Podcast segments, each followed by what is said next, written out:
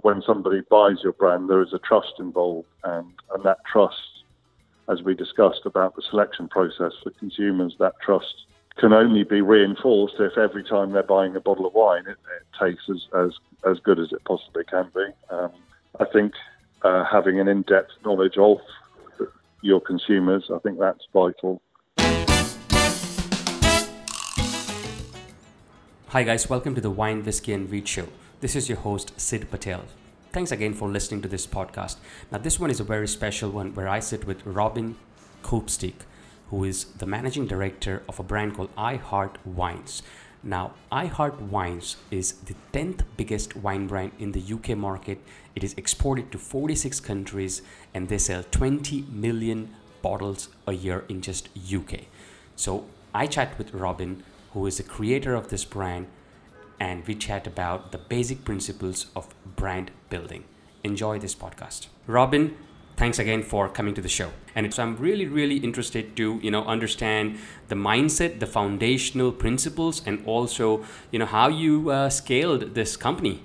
In the UK, we, we sold approximately 20 million, just over 20 million bottles in the year of 2019. So, um, amazing. Yeah, so and how many years uh, on on the first bottle sold? Uh, we launched at the end of 2011, so so really, that's sort of eight, eight full years of, of trading in the UK. Great. And uh, total sales around the world? Um, just just shy of 24 million in 2019. Superb, superb.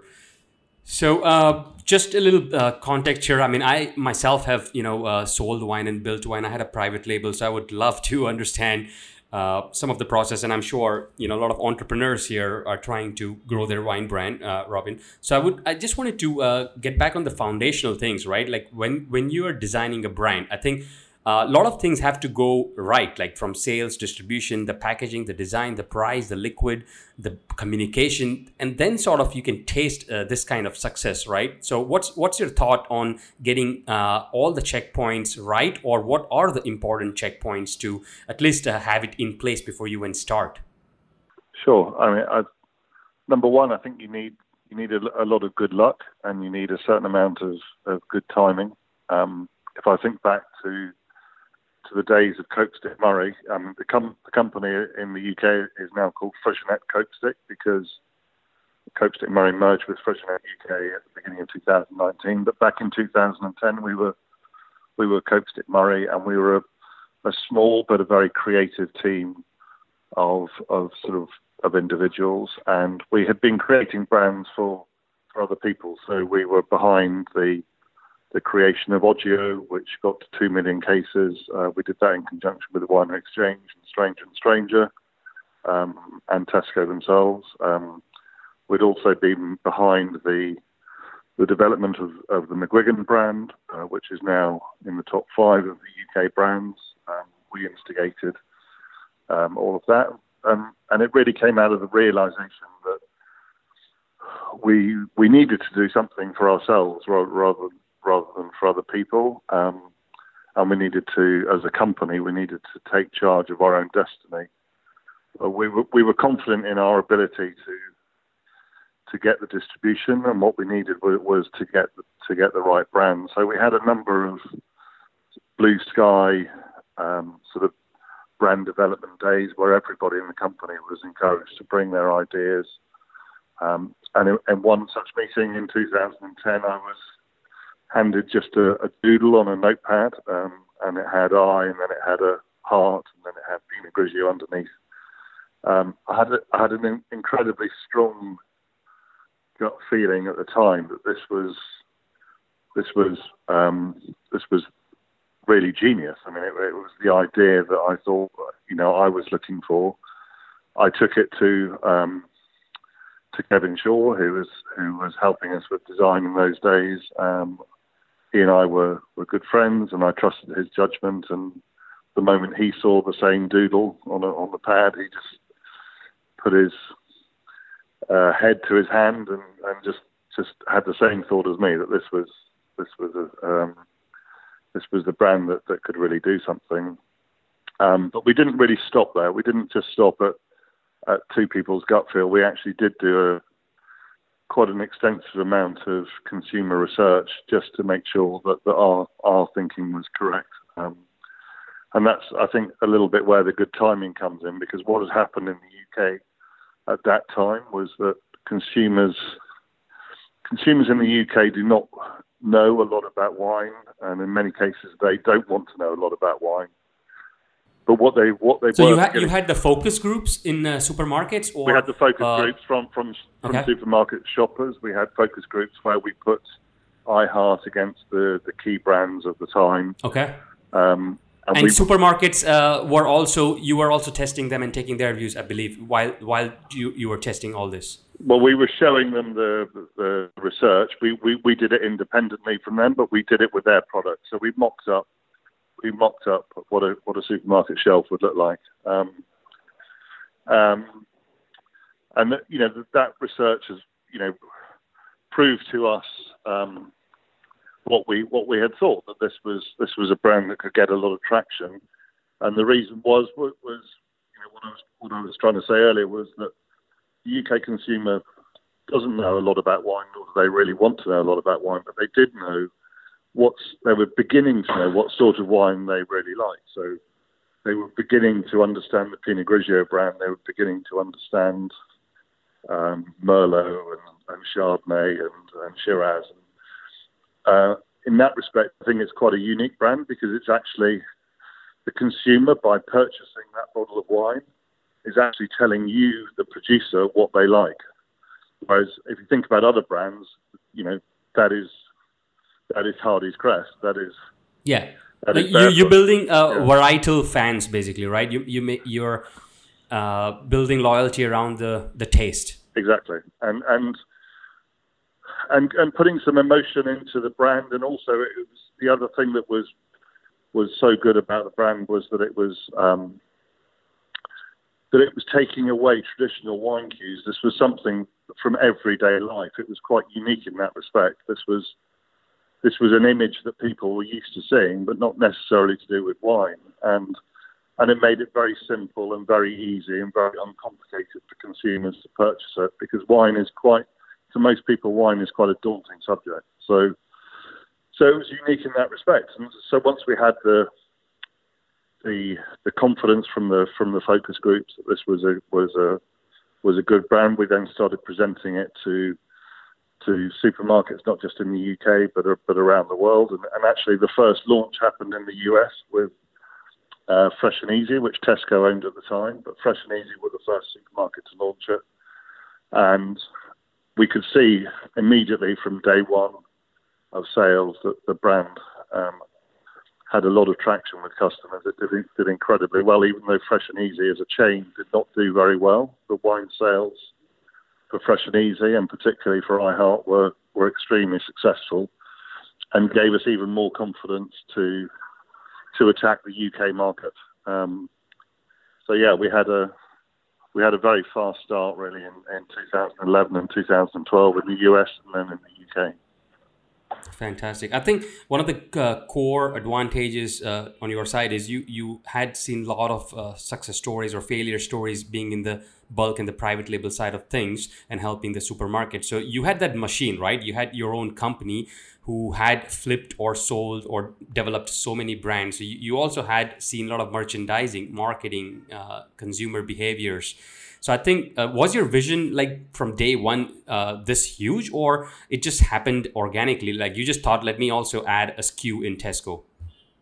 Um, I would say that you know we had no idea that it would be as big as it was, but we did know we, we did know the size of the prize, and we knew how big some of the brands were going to be. So, so like was, it was more of a business diversification move, right? This wasn't correct. going to be your main business this was this was about our company sort of taking control of its own destiny, knowing that we had the we had the the people uh, and we had the customers who who um, who could who could help this this brand grow, and, and that's proven to be correct.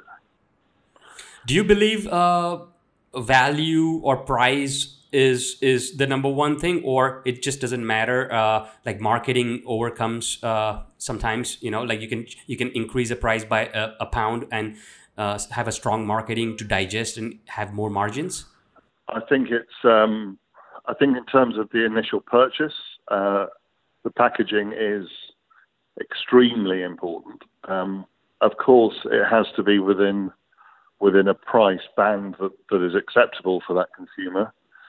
And then in terms of the quality of the liquid, you know, that will be the proof in the pudding is whether that consumer comes back to buy the second bottle. I think it's relatively easy to get somebody to buy the first bottle. Um, but um, the, the, certainly in terms of that very first purchase, I would put packaging slightly ahead of price, but, but within a sense of reality, it has to be within within a price band that they're willing to pay. Yep. So uh, when I like study uh, the successful brands, or you know, even in the spirits and beer side of things, I think uh, they most of the brands become go at this level is sheer uh, marketing, and you know, it, it's mainly the marketing and the the branding side of things and the execution for sure like you know knocking more doors and executing and depletion and things of that nature meaning more business instead of wine making and the and the romantic side of the wine business. It's more like trade consumer marketing right? Uh, what kind of lessons uh, do you think you've you've seen uh, work? Like for example let's say if you had 100 pounds to invest in marketing do you think floor merchandising or consumer adwords or social media adwords where do you where would you invest like for the best ROI in marketing? Um, I think a lot of that depends on the maturity of the brand. So if you're launching a brand, the most important thing is the distribution, not the consumer marketing. I think once you have so during the launch, invest in the trade, right? Yeah. I guess launch, invest in the trade, and then once you have the distribution, then you have to invest in the consumer. Um, and then that becomes almost self-effacing because if you're investing in the consumer and, the cons- and, you've got the distribution and the consumer wants to buy the product, then the retailer will, will give you the, the, the correct distribution and the correct floor space. So when you approach Tesco, let's say you had this uh, investment of marketing, uh, sort of a deck, like you know floor stacks. If you bought like four cases per store, we'll give you a racks or floor merchandising. If you can please uh, like give us some insights on how you support your supermarkets. Yeah, I mean, I think a good example is at the moment um, in Sainsbury's. Actually, there are there are 300 discovery bays, um, which are branded for iHeart. We've just launched um, a gin, which is which, which is new. That's the first spirits to come out from the iHeart stable. Um, so that's all about discovery. So there's a gin. There's a there's we, we we're doing iHeart cans as well. Um, there is a there are some new new products in there. Um, yes, we you know we have made the investment to do that with Sainsbury's, but Sainsbury's are so confident in the brand, they've allowed us to to launch new new new products inside that discovery bay. Uh, the feedback that we're getting from them is that this is best in class. This is the, the best sort of discovery bay that they've seen, and, and, and they're going to replicate it in the future. Um, how do we convince them to do it? We convince them that the brand is so successful with their consumers that that, that end of aisle, that discovery bay, will be so well shopped that, that the supermarket will, the supermarket itself will get incremental sales. Um, and and so far the the um, the results are extremely good. Um, so as long as those results continue, they that supermarket will see they've got incremental sales, therefore we'll have another opportunity to do something. If this, if we don't get incremental sales, then clearly well, we won't. But but so far the results are, are very promising. But it's about adding it's about adding value and adding sales to to to, to your customer. So you, I'm, I'm sure you do worry when, let's say, when a supermarket chain says, you know, last three months have been very slow uh, because you know the game like it's just long-term relationship right what kind of things do you do to sort of uh, bring things back up like are there any instant sort of promotional tactics like in-store programs or uh, which is proven formula to just kick back and you know get the sales rates high i think that the, the data is incredibly important and um, I understand what you're saying. That's quite a general question. So the first thing that we would do is to try and understand why that, why why the sales have dipped, and and every, everything is is cyclical. Maybe we have the wrong product there. That's the first thing. Maybe maybe it's not maybe it's not their fault. Maybe it's our fault. But in the case of iHeart, it's not the brand. We know it's not the brand. So maybe it's up to us then to to switch the varietal or switch or switch the product if we if we know that if we're then convinced that we've actually got the product right, then maybe it's down to to where it is on the shelf, and and therefore we have to work with the with the customer to um, to to change the position of the product or change the price or or make a promotion to get people buying into that SKU again. So there are many different reasons to why why you might have a slowdown in sales, but the most important thing is for you as the for us as the brand owner to understand why. What you know, the first thing is why. Why is it slowing down? There could be a, a multitude of reasons for that. Mm-hmm. A lot of people struggle with the reasons. I mean, you know, uh, it's just because they are not that huge that they have this data. Uh, I would say wavelength with the supermarket or investment budgets, right? Uh, can you give us, uh, like you just gave us a couple of reasons, right? It can be a mismatch, it can be a brand, it can be a wrong price, it can be a placement. So I'm sure, uh, are, are, do supermarkets measure all this? Like, are there like filters? I mean, I'm, I'm, I don't know as well. I certainly think the supermarkets in the UK have got a good understanding of of the like they can give you a great uh, explanation. They, um, like they can give you a data backed up reason. Like, okay, this brand is not doing well because of this. Yeah, I mean, you know, um, if you look at if you look back 10, 15 years ago, you know, um, and you if you look at the the trends at the moment, so something like Provence rosé or, or a paler rosé is doing very well. If you look at the, the same data, you'll know that the, tr- the traditional rosés are not doing so well. So um, um, if if you think about prosecco against if you think about prosecco against Cava, you know if we had I Heart Cava next to I Heart prosecco, I prosecco would sell it nine bottles to one. Um, so you can see, you know, it's it's it, those examples are pretty simple, but it's about understanding whether you've got the whether you've got the right product there in the first place, and not being afraid as a brand owner, not being afraid to say that's the wrong product. Let's put something else in of course, from a supermarket point of view, you know, from a supplier point of view, you might be thinking, I could lose the listing. But actually, in my opinion, it's better to be honest, risk losing the listing in order to gain a better listing. There's no point in, in putting something in there that is just not going to sell. That's not going to help either relationship. Absolutely. As a leader, uh, when you're launching into new international market or let's say new varietal you know uh, how much disciplined are you to listen to the data or you, you still take risk and let's say japan is a very mature market or let's say some some varietal is declining right let's say uk itself is a tough market right uh, uh, how like how how much of a risk or decision you base on the data or do you bet against it or do you trust the data i mean we trust the data but at the same time you you you have to take a risk and you have to believe in in in your product. But we do for for international markets. I would say that we're very strong at trying to make sure that we have the the right products going into into the right markets. Um, we're lucky with iHeart because uh, iHeart is quite a unique brand in the sense that you can it can almost be anything. Um, you know, it could be I Heart Sauvignon Blanc. If there was a country that was particularly fond of France, it could be I Heart Beaujolais, or it could be I Heart Muscadet. Exactly. Let's say if, if, Sauvignon Blanc is the number one white wine seller in, and the fastest growing category in US, for example, as you may know now, uh, it's it's a good idea to launch I Heart Sauvignon Blanc, correct? Exactly. And so where we have an advantage over many brands, so, so if you think about Hardy's, Hardy's is going to be Australia. So if, if Australia is not popular in a certain country, Hardy's won't sell.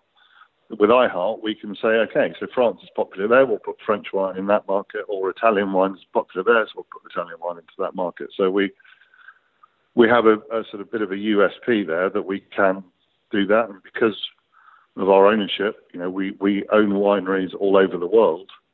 So within reason, there's nothing that we cannot do. um, if we feel that the the the side of the prize and the and the volume aspirations are, are, are going to be worth it for us. But you know that's one of the reasons why we've done so well internationally. Very nice. Uh, when it comes to international markets, right? I mean, you had amazing partnerships in UK, and you had that leverage. But when you are entering into like a new, you you got to make new friends and new relationships, right? Uh, how do you approach an international market? You know, let's say you are still just a small and medium sized supplier when it comes to an unknown country where you just don't have any relationships. it, I mean, it, it's clearly very difficult, but uh, I think um, um, you know, one thing that we did, I think, that was very successful is is that we found markets that were quite similar to the UK. So, you know, if we go back to iHeart again, iHeart is always going to be more successful in supermarkets and convenience than it, than it is in on trade. Um, that's just the nature of the brand. So, so what we did is we tried to find markets that were more similar to the UK, i.e., a large proportion of the sales came through other supermarkets and convenience. And then we would take those, knowing that we'd got the, the, the facts right of the market, we would then take the information, uh, the success back to the, the, the key distributors, or if you're if you're allowed to trade directly with the supermarkets. But we would just share the information. We would show how successful we had been, um, knowing that knowing that, that their market was quite similar to the UK. Yeah, I would just like to pause here. I mean, this is very interesting thing which you just said. Uh, no one has ever focused on the importer's customer. You know, that is one thing which you are being unique with, which is amazing. Like because your your model, your retail customer profile, you're sticking with that, and then finding the market for that, right, and attacking instead of just a new importer for the sake of country. Yes, I mean, uh, amazing. Yeah, yeah. I, uh, what's any any particular like selection process? Uh, I guess with this size of a brand, you would prefer to partner with a large company like Southern or like uh, or China, like a big player, right? Like or, or you you're okay to go with regional sort of players. Uh, we would prefer to our, our preference would be to go to, to sort of medium or big companies because the success, you know, the, the, the brand is going to do particularly well in market. So we need people who who've got the scale to to cope with our success. And and I guess who can service the supermarkets, who are authorized there, who know how to work with the supermarkets. Exactly. Yeah. There's no point in pretending we're going to be the number one seller in a three star Michelin restaurant, but we, we could well be the number one seller in a in a good supermarket chain. Got it. Got it. Uh, super. I mean, uh, any any mistakes uh, that you may want to share that you've learned during this process of whole like include like business building you know forget about the brand. Like you have been a business operator so you've done again and again. Like what kind of principles and mistake like some mistakes let's say people you should not do so they can save some money here? Yeah. I mean some of the mistakes we made are um, uh, i remember quite early on in the brand's history we wanted to do some special editions so we got we we licensed artists to to add to the, to the label um, and do something specific for a limited edition. And, you know, limited editions do work with some brands, but actually they didn't work with iHeart because the beauty of iHeart is the simplicity of the label, and it seemed to, even though it looked good, seemed to take away somehow from the simplicity. Um, another example is you know, iHeart sits between sort of entry level and the sort of the, the mid level pricing, um, we had amazing success very quickly with iHeart Prosecco. It looked amazing. Everybody wanted Prosecco. Some of our customers said, "Look, if you, you know, iHeart's an incredible brand. Why don't you make us just an iHeart generic sparkling and, and make it a real price fighter?" And we we sort of followed the their advice and we tried to do it. But I think particularly this is a message that's that's sort of specific to sparkling wine. Um, actually, that didn't work at all because the message that we got back from the consumers is that even though price was very important to them, when they open a bottle of sparkling wine, when they buy a bottle of sparkling wine, they want that to be very special. They're celebrating something, even if they're celebrating on a Monday, it's a celebration. and therefore just to try and cut cost uh, for the sake of a pound retail price, that was not that was not worth it for the consumer. They wanted their sparkling wine to be they wanted it to, to feel special, uh, and and we sort of let them down on that sense. Um, and I think the other the other thing that, that stands out for me is that when we were launching, we tried to do some quite big um, events, um, but those events came actually before there was enough brand awareness. Um, big business to consumer events.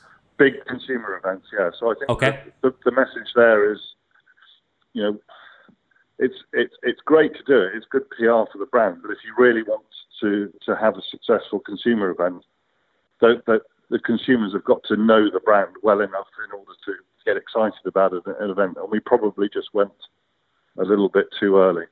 Um, and then finally, I think it's taken us quite a long time in terms of the way that we communicate with with consumers to get the tone of voice right. I think the tone of voice that we have in our social media for um, for iHeart is is absolutely spot on now. But it took us a while to understand how to get the message across and how to, to sort of really maximise the the communication and excite the customers uh, via social media. And so it's it's worth anybody just taking time to understand what your brand means to the consumer, not necessarily to you as the producer or the brand owner, but what it means to the consumer, and therefore to get the tone of voice right with, particularly with social media.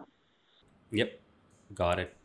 I think sometimes you're, you know, especially in, when you're experiencing this fast of a growth, you may be busy as well. I mean, you just were always busy instead of focusing on the tone.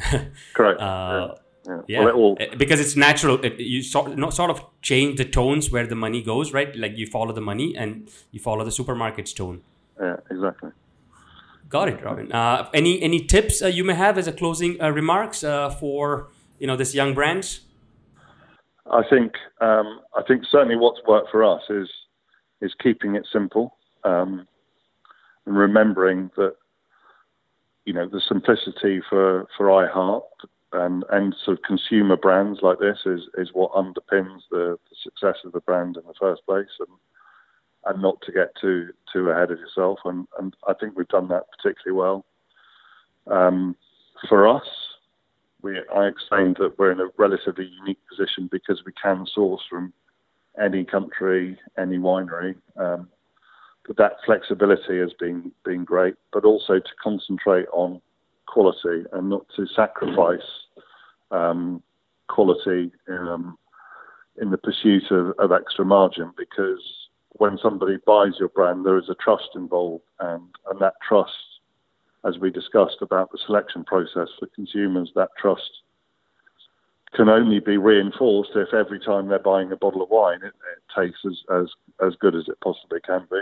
Um, I think uh, having an in-depth knowledge of your consumers, I think that's vital. Uh, we do we do a lot of work with consumers, both with focus groups, but also you know we have a super group with uh, in social media. We we're constantly meeting consumers at brand fairs and, and always getting their opinion. You said super group on social media. Yeah. Uh, what what's that like? You have the, your your loyal customers. You keep asking feedback and learning from them. Exactly. So it's it's uh, we did a sort of selection process for people who wanted to to get more involved in the brand. Um, and yes, we you know we go to them if we're thinking about launching a new product or changing a blend or changing a label. You know, we just ask their opinion so that they're the people that, that care the most and they're the people that are following us and, and they give us some, some very valuable feedback. Super. I think the key here in this whole thing is you are very close to your end consumer, and and that's one of the things that you you understand, I guess completely, and I think that's that's certainly very important for iHeart anyway.